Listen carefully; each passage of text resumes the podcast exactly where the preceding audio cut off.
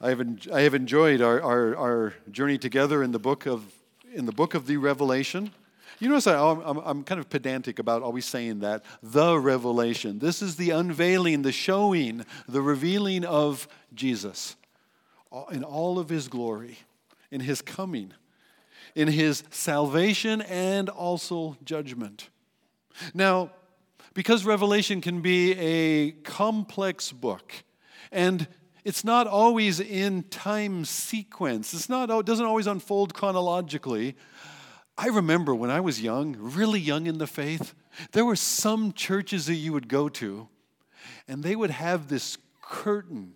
They must have spent a lot of time teaching through Revelation because they had this shower rod thing and they had this curtain that they could pull out. And right across the stage, I wish we had one, we could pull out this curtain and painted on the shower curtain was a chart through the book of Revelation. Like I said, they must have done this a lot. I don't know. We haven't, we haven't spent that much time, so maybe we don't need a shower curtain revelation chart. But I gave you one in your bulletin notes instead. Because it's helpful just now and again to get a marker of where are we. I want to put this up on the screen. Last, last week, especially, we were in chapter 12, and chapter 12 is weird because it jumps all over in time. Up till then, we've got generally a time sequence, especially we had the, we had the sealed judgment. You had this way back in the first century, these letters to these churches that we also can learn from. And then you have that scene in heaven where judgment is going to start because the Lamb takes the scroll and he begins to open its seals. And those sealed judgments unfold, and the last seal opens up the seven trumpets. And so you continue in a chronological sequence. But there's a couple of interruptions just to remind us oh, there's something bigger going on here. Now that really happens in chapter 12. In chapter 12, at the, at the, after the sixth trumpet judgment, before the seventh trumpet sounds because the seventh trumpet is going to initiate the final judgments of the book of Revelations. These are the big ones, these are the worst ones. I mean, the others have been big, but that's this is the final culmination. In the other judgments, there has always been the opportunity to believe, the opportunity to turn from one's rebellion and to, to believe in God's Savior Jesus. In fact, God is shaking the earth and, and, and telling them, urging them, this is your last opportunity. When the bowl judgments come, that opportunity will be ended. And so the, uh, the, the bowl judgments on this chart occur at Revelation 16. So we've paused in our working through the trumpet judgments, waiting for the seventh trumpet. And there's this four or five chapter interlude, four chapters 12, 13, 14, 15. And we're being reminded of bigger picture events. So, so, chapter 12, we went all the way back to the incarnation. And even prior to that, where, where that dragon, Satan, is seeking to devour this child that is promised to be born. And so he goes after Israel. In fact, he tries to destroy Israel even before the child comes. He tries to destroy the child when it comes. And then after those that, that early scene in Revelation 12, then we jump to the second half of the book. Well, first of all, we, we jump right to the middle in Revelation 12, 7 to 12, where, where there's this war in heaven. And the, the dragon is then, Satan is cast out of heaven. He's no longer allowed even to come and have access before God. He rebelled long ago, but he's still been given access, and he brings his accusations against you with him.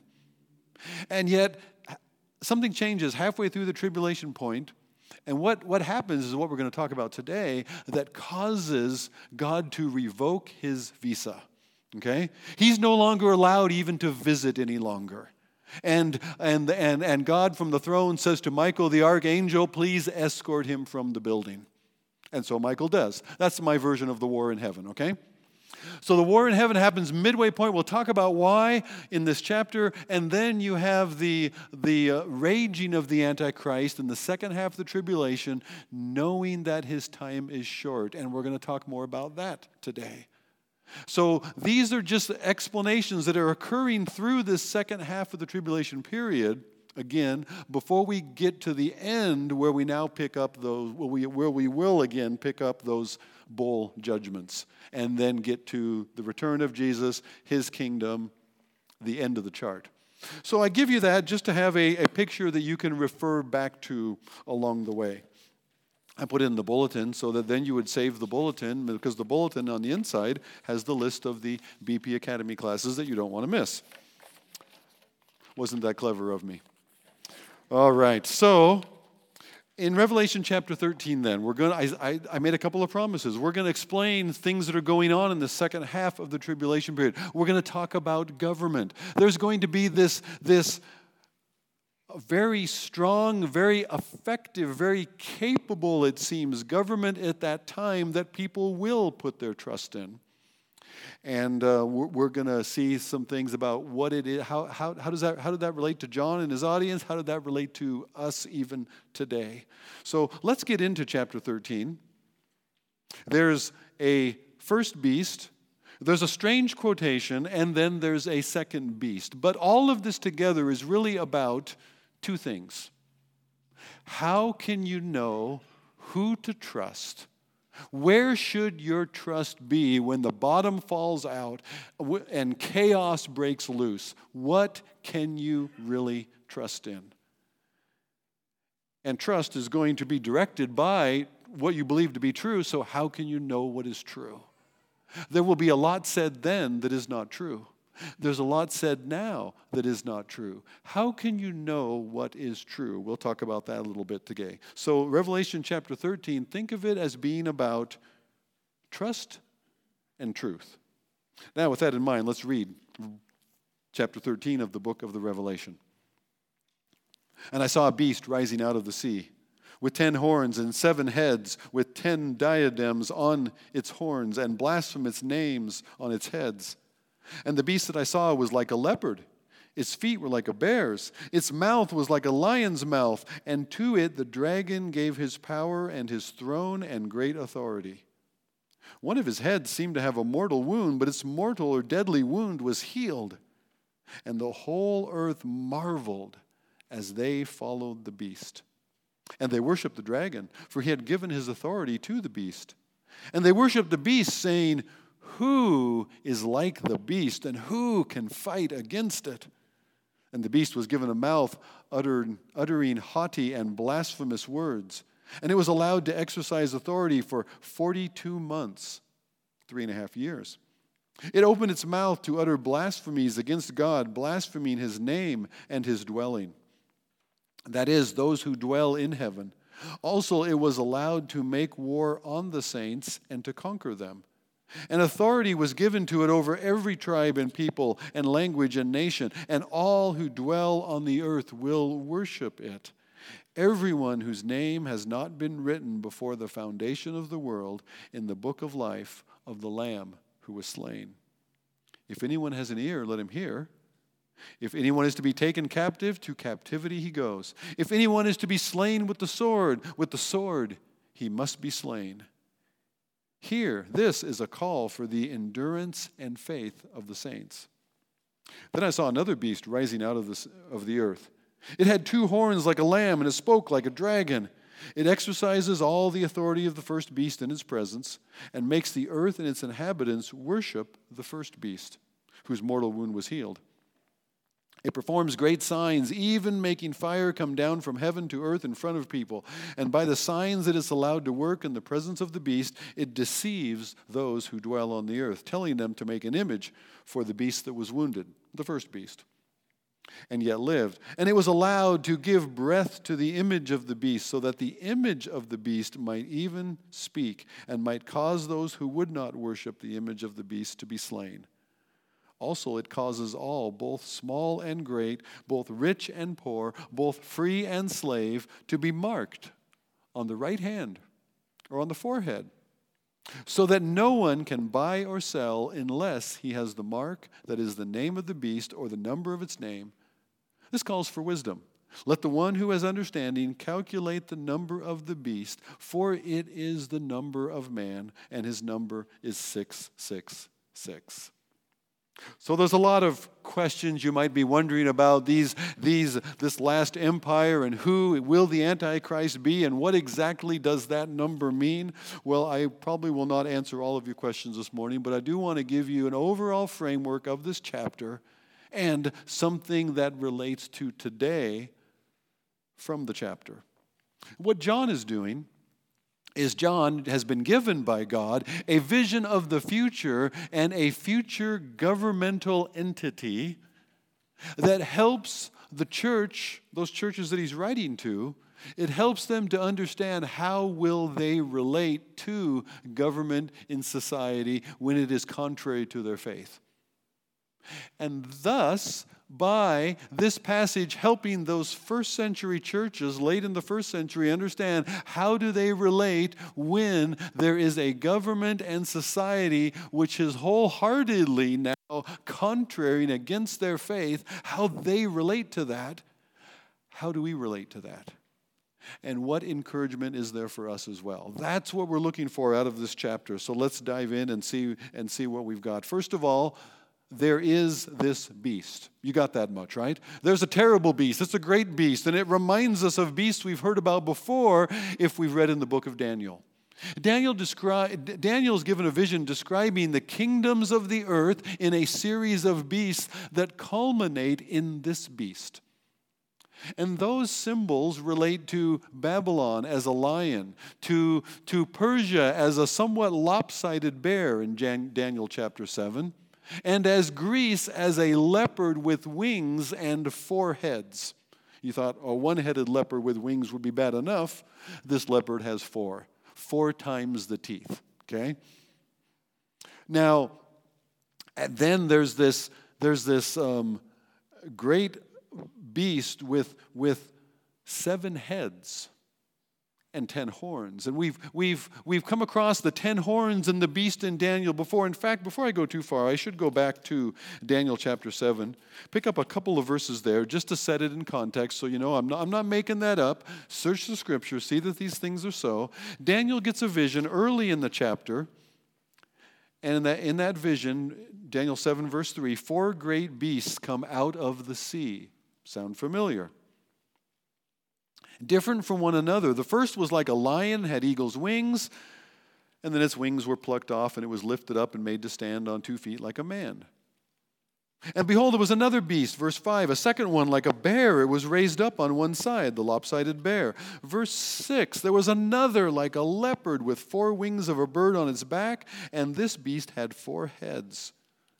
After this, I saw in the night visions a fourth beast, terrifying and dreadful, exceedingly strong. It had great iron teeth and, and it had ten horns. Verse 8 I considered the horns, behold, another one came up among them, a, a little horn, which three of the first horns were plucked up by the roots. And behold, in this horn were eyes like the eyes of a man, and a mouth speaking great things. And that that vision is interpreted at the end of Daniel chapter 7, and we find that that, that last leader, that last horn on this final beast, he, he says blasphemous things against the Most High, and he wars against the saints, but his kingdom does not last. It's only given for him to rule for a time, times, and half a time. There's that three and a half again. And the court will sit in judgment. His dominion shall be taken away to be consumed and destroyed to the end. And Daniel 7:27, the kingdom and the dominion and the greatness of the kingdoms under the whole heaven shall be given to the people of the saints of the Most High. So there will be this terrible beast, and he will say terrible things, and yet his end will come. In fact, right on schedule 42 months, three and a half years his dominion will be taken away. That's in Daniel's promise, and that promise is reminded of in this vision of this last beast, which is that beast. He's like a leopard, he's like a bear, he's like a lion. We're reminded of Daniel 7, and it has seven heads. We've seen seven heads before. The dragon, the red dragon who is Satan, has seven heads. I take it as seven manifestations, seven empires through whom Satan has exercised his authority as the prince of this world. There have been there, there are seven empires that the Bible seems to give attention to as they relate to Israel. Why Israel? Remember Satan seeking to destroy God's promise concerning this people he has chosen from Abraham forward, through whom his blessing, through his Savior, is going to come to all the world. And Satan's intention is to mess that up. He seeks to destroy the child. He would love to destroy the people through whom the promised child is going to come. If he fails in destroying the people or the child, he seeks afterwards to still destroy that people, even to this day, so that he can prevent God's promise of restoration of that people in belief in their Messiah. So that's the bigger picture that chapter 12 reminded us of. Well, who are those seven empires? Just for fun.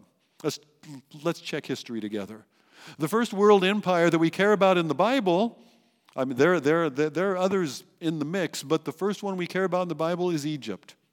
And Israel lives in Egypt. And a new Pharaoh arose who decides he, he needs to get rid of the Israelites. There's political background I won't go into. But he decides that all male children of the Israelites will be killed. And by doing so, will eliminate Israel as a people. He does not succeed. You remember Moses? That's how Moses winds up in the river, and he's taken out of the river. Uh, well, you know the rest of the story from there. After Egypt comes Assyria. And Assyria has a different model. They are going to take over everything. And when they take over a place, they eliminate the people by intermixing them with everybody else. Assyria's model was to put all the different nations into a blender and turn it on. They were that brutal but they were that thorough in intermingling the peoples as well. So that instead of Israelites in the north of Israel, after Assyria, you had Samaritans. You had a mixed people who were not only mixed in their ethnic background, but they were mixed in their religious practice. Such that when Ezra and Nehemiah come along, they don't consider them Israelites at all. They have no part with them in the building of the temple. Their loyalties and their faith lie elsewhere.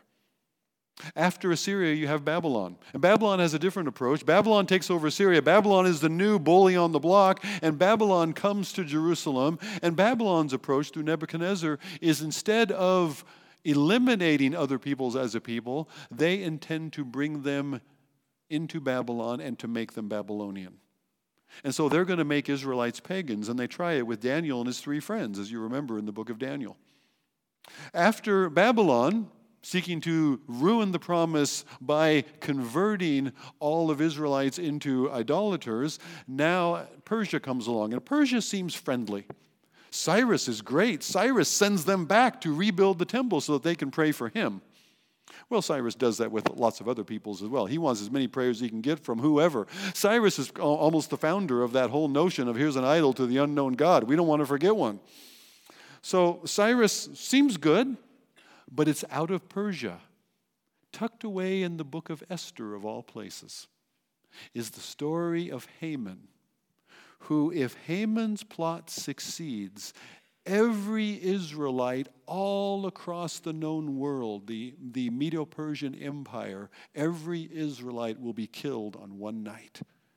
And Haman's plot almost succeeds, and the, and, the, and the people through whom God's promise are almost eliminated. That's the book of Esther. That's, a, that's worth a read. After, after Persia comes Greece, and Alexander as well. He's pretty, he's pretty chill, he's pretty friendly with Jerusalem. But he dies very young. He conquers the world and then he dies. We're done here. And, and when he dies, his kingdom is divided. His empire is divided into four. And one of those is, a, is, is, is, is known as Syria or the Antiochans because it's based up, up in, in, in the north of Israel in, in what's modern day Turkey. And out of that line of kings, which is described in the book of Daniel, there is one called Antiochus Epiphanes. Antiochus the manifestation, Antiochus the fourth. And Antiochus loves Zeus. In fact, Antiochus loves Zeus so much he thinks he's Zeus. He thinks he is Zeus, the Greek god personified, manifest. Antiochus Epiphanes. And he's trying to take over Egypt, and yet he's not able to. And, and, and then Rome butts in and won't, help, and won't allow it. And he takes his anger out on Israel. And he sets up a statue of Zeus in the temple in Jerusalem a statue that looks remarkably like Antiochus, by the way. And he demands that everybody worship that statue. And Jesus calls that the abomination of desolation, quoting Daniel, who refers that this is going to happen, but it's only a prefigure of what will happen in the end. Because Antiochus is the first to do that, but Antiochus is not the last. He was given to us to show what this is going to look like. And Jesus would point back to that and say, that's what's going to happen in the last day. And John writes about it here in chapter 13. An image is established, and life is even given to the image. You know how all through idolatry is ridiculed because this, this is dead stone or dead wood that cannot talk or hear? But what if that dead idol is given life? That's what's going to happen. And Paul talks something about that in Second Thessalonians in chapter 2. Paul talks about the, the, the day of the Lord coming when the man of lawlessness is revealed, the son of destruction, who in verse 4 of the, 2 Thessalonians 2, he opposes and exalts himself against every so called God or object of worship, so that he, here it is, takes his seat in the temple of God, proclaiming himself to be God. That's Paul's singular mark of this is how you know when the day of the Lord is coming. This is how you know when the end is coming when this happens. If that hasn't happened yet, we're not there yet. Relax, it's just a bad day. Okay. So now we get back to Revelation chapter 11. You have these empires that the dragon, and I mentioned, oh, the, oh, the last one, I I didn't get to Rome. Okay, so Rome comes along. and Rome, does Rome make any moves to try to get rid of Messiah? Oh, Herod's client king tries to take him out at his birth, just like the dragon wanted. When that doesn't succeed, Pontius Pilate is used by the, by the dragon to get rid of Messiah in his death. And that doesn't work either. Aren't you glad? Jesus is risen from the dead and he ascends to the throne in heaven where Satan would imagine himself sitting. And he hates it and he's infuriated. So he continues in wrath against God's people. All right, so you have this, this, this last empire. I mentioned six. Getting to Rome gives us six.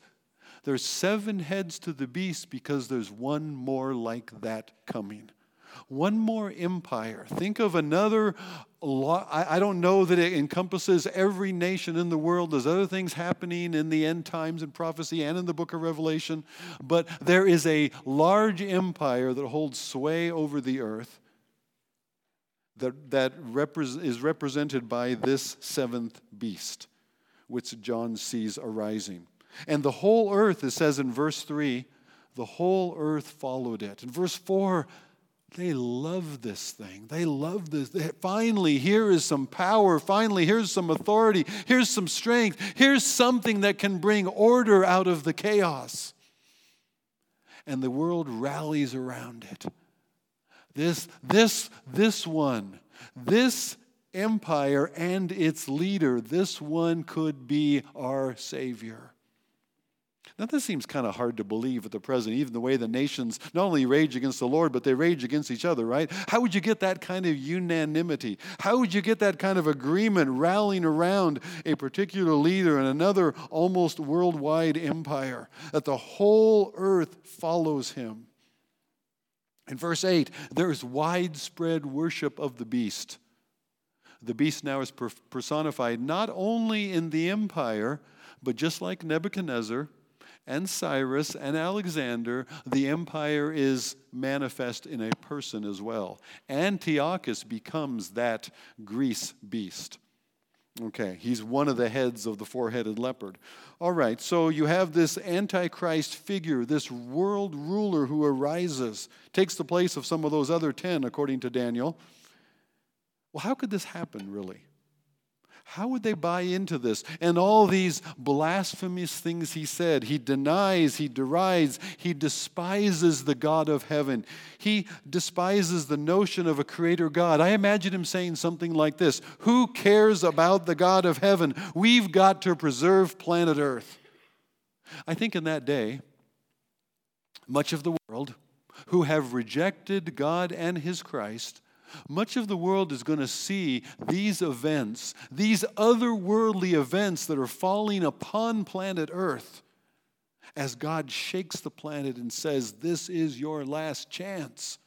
They're going to see that as the threat of an alien invasion. Pick your favorite science fiction movie where aliens are coming to destroy, attack, and destroy planet Earth, and everybody's going to die, and the world rallies together in a new sense of human brotherhood because we are all in this together. We live or die together, and so we're all together standing against this alien force that is coming. Imagine if the average person sees the return of Jesus through that kind of lens. Why wouldn't they? To them, they are the owners of the planet and he is the alien invader. We don't want this man to rule over us. The nations rage against the Lord and against his anointed. Okay, so there is this opposition. This beast makes war on the saints, but he only has 42 months. He has limited time, and he's angry because he knows that his time is short. The, the enemy gives authority to this beast, to this ruler. That's interesting. He gives authority to him. He's the prince of the earth, and as he gave authority to other empires in the past, he gives authority to this one. Think about it for a minute. What was it that Satan offered Jesus? All of these kingdoms of the earth I will give to you if only you will worship me. What was Satan offering in Luke chapter 4? He put a firm offer on the table. Satan was willing to make Jesus his Antichrist. Wow, that's a pretty bold move, isn't it? I mean, talk about going all in. But Jesus was not interested in a 42 month assignment, you see. Jesus was far more interested in eternal life with you forever. Aren't you glad? He chose you instead of Satan's empty promise, which can only last for 42 months. So he makes war on the saints and those who don't worship and fearfully admire him. Can this really happen? Would the world so rally around such a one?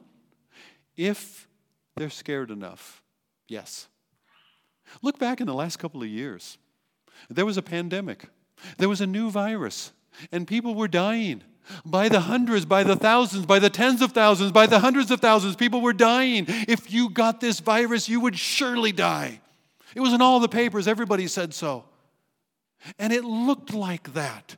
Fear filled the earth, and people rallied together, and there were decisions made, and individual rights and freedoms, and nations gave up. There were, there were changes, whole scale changes across the globe that we've never seen anything like it in modern history. It happened very quickly, it happened very suddenly because out of fear of death, people will do almost anything. And they expected, we don't care about anything else right now. We want our governments to save us. Did you get that? That's an important lesson to learn. Was the, I, I, I've had people ask me along the way, is the vaccine the mark of the beast? No, no, no, no, no, no, no, it is not. Does this whole movement help to prepare a mindset among humanity for such an hour of Antichrist? Absolutely. There's the conditioning there. Scare you enough, and you'll give in to almost anything. How did they overcome? They overcame him by the blood of the Lamb, by the word of their testimony, and because they did not love their own lives even unto death. What can you do to me, really? I have eternal life in God's Son, Jesus. You can't touch me. I will, as I will not, as Jesus said, I will not fear him who can kill the body. Only I need not Because all that does is usher me into the presence of the one who loved me and gave himself for me. And that just gives me that quicker of a start on eternity. And folks, I tell you, I'm eager for that. And some of the stuff of life, some of the pain of it, doesn't it make you eager for that? Don't you long for God's future in the midst of the present? It doesn't mean we despair of the present. That doesn't mean we withdraw. That doesn't mean we pull up the, pull up the uh, drawbridge and fill the moats and protect ourselves and isolate. No, that doesn't mean that at all. But we live in the present with our eyes on eternity rather than the present. We let what we know to be true forever inform us as to how we will live in the present. So, some trust in chariots. Some trust in Pentagon or police or public health officials. But we will trust in the name of the Lord our God. I think John's message to those first century churches out of this vision God's message through John to those churches then and now is do not fear government oppression, do not trust in government power, but fear and trust in the Lord. No earthly government is your master, and no earthly government, folks, is your Savior. What I jokingly tell the kids, I have to remind myself. When I start getting tense, bothered, concerned, uptight about politics, it's because I really expected it to be different. And why would I? Why would I expect it to be different? The picture Scripture paints is it's going to be bad. It's going to get worse. We haven't seen anything yet. And we have seen a propensity for humanity in fear to be willing to give up a lot if only the government could save us. And I take that not as an indictment against everybody. Outside of faith in the Lord, what else do you have? Some will trust in chariots. Some will trust in Pentagon or police or public health officials. But you and I, we will not disparage any of that. We, in fact, are grateful for all of that to the extent that it is in a godly manner. But our trust is in the Lord our God, and we can expect, because of the, of the nature of human depravity, because of the fallenness of humanity, that we are broken people in a broken world in desperate need of our Savior, we will expect that any of those public entities that we would put our trust and confidence in will be twisted, will be corrupted, they will let us down. Our Savior will not. And He is coming. There's the promise in that weird section, that weird quotation in the middle of the book that says, If anyone has an ear, let him hear.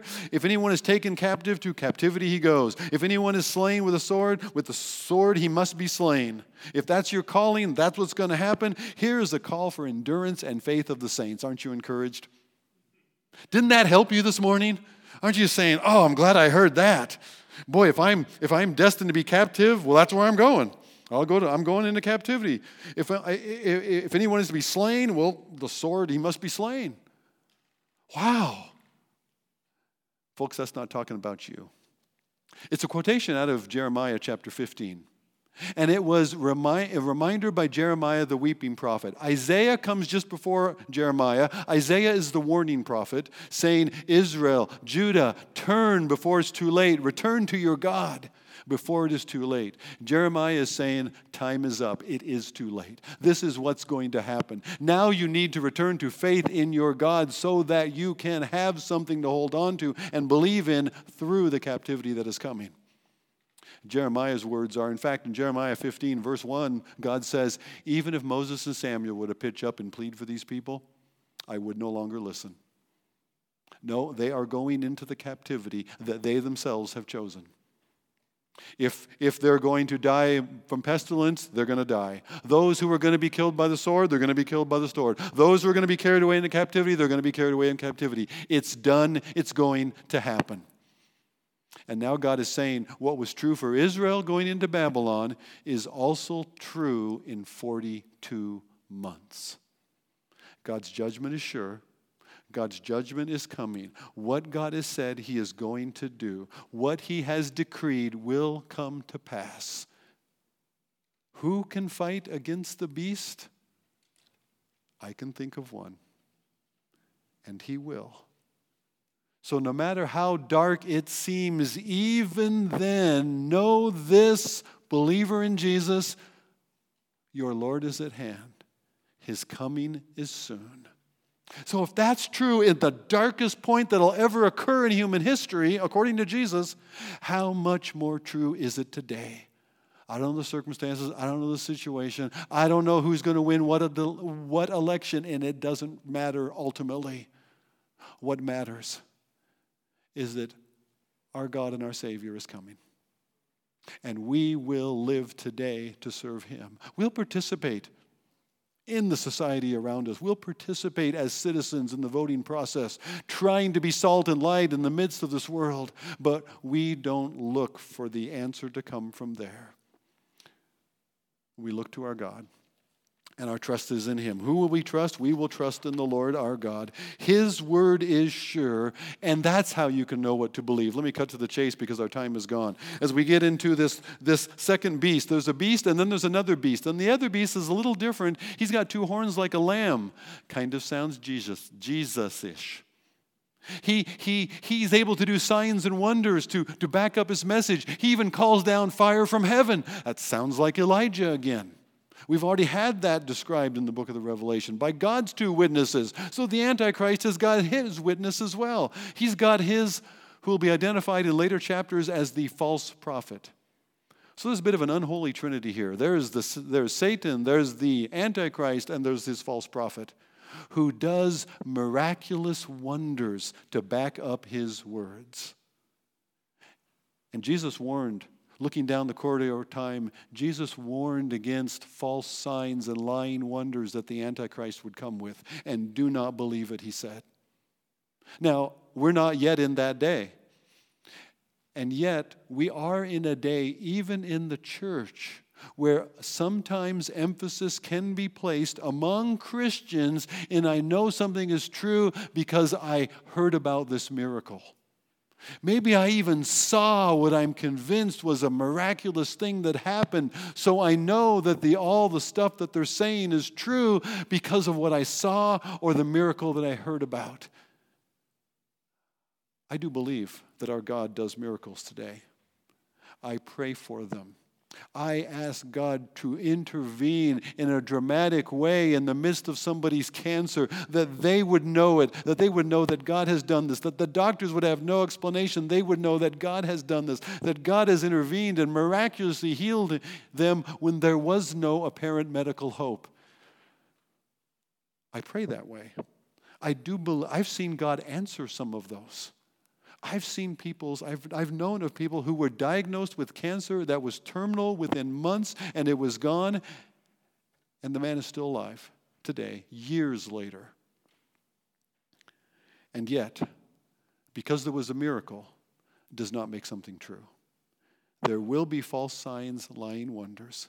So we are not carried away by miraculous things that we see.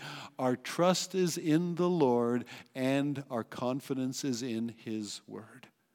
We know what truth to believe based on what God has says. Now, can I put in a plug for BP Academy? That's why we do this.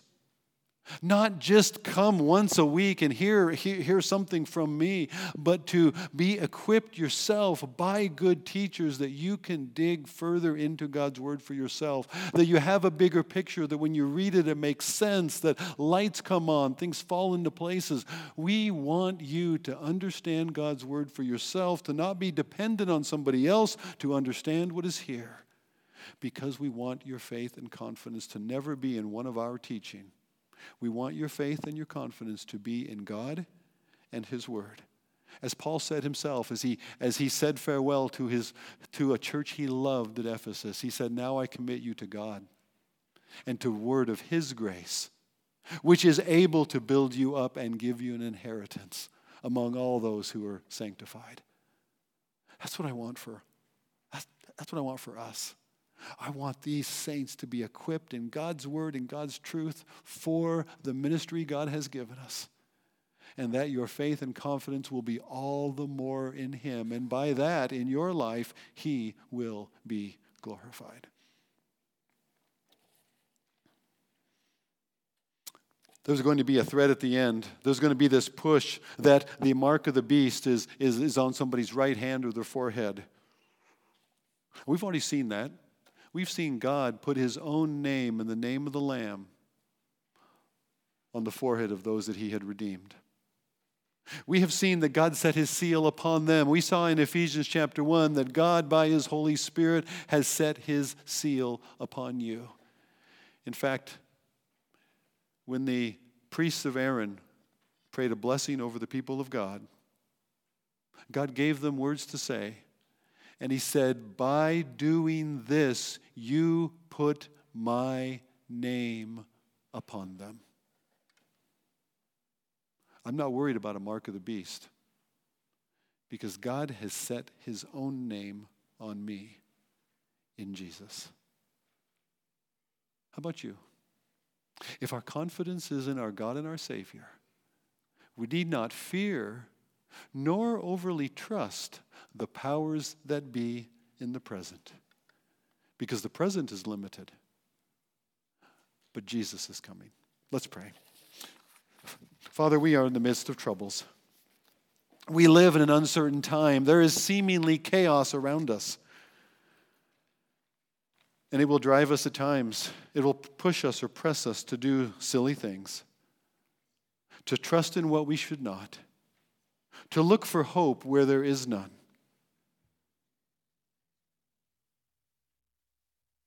To look to those to save us who cannot. Father, would you remind us, even like the children, when we see election signs round about us, Father, remind us, yes, to participate in our culture in the present to seek to be salt in life, to seek to make choices that will be best for the community around us. But Lord, uh, to temper that involvement with the realization that our hope is not in these efforts, but our hope is in the Lord, the maker of heaven and earth, the redeemer of heaven and earth and that your own redemption of us and how you work within us as your children today, that this would be our reminder.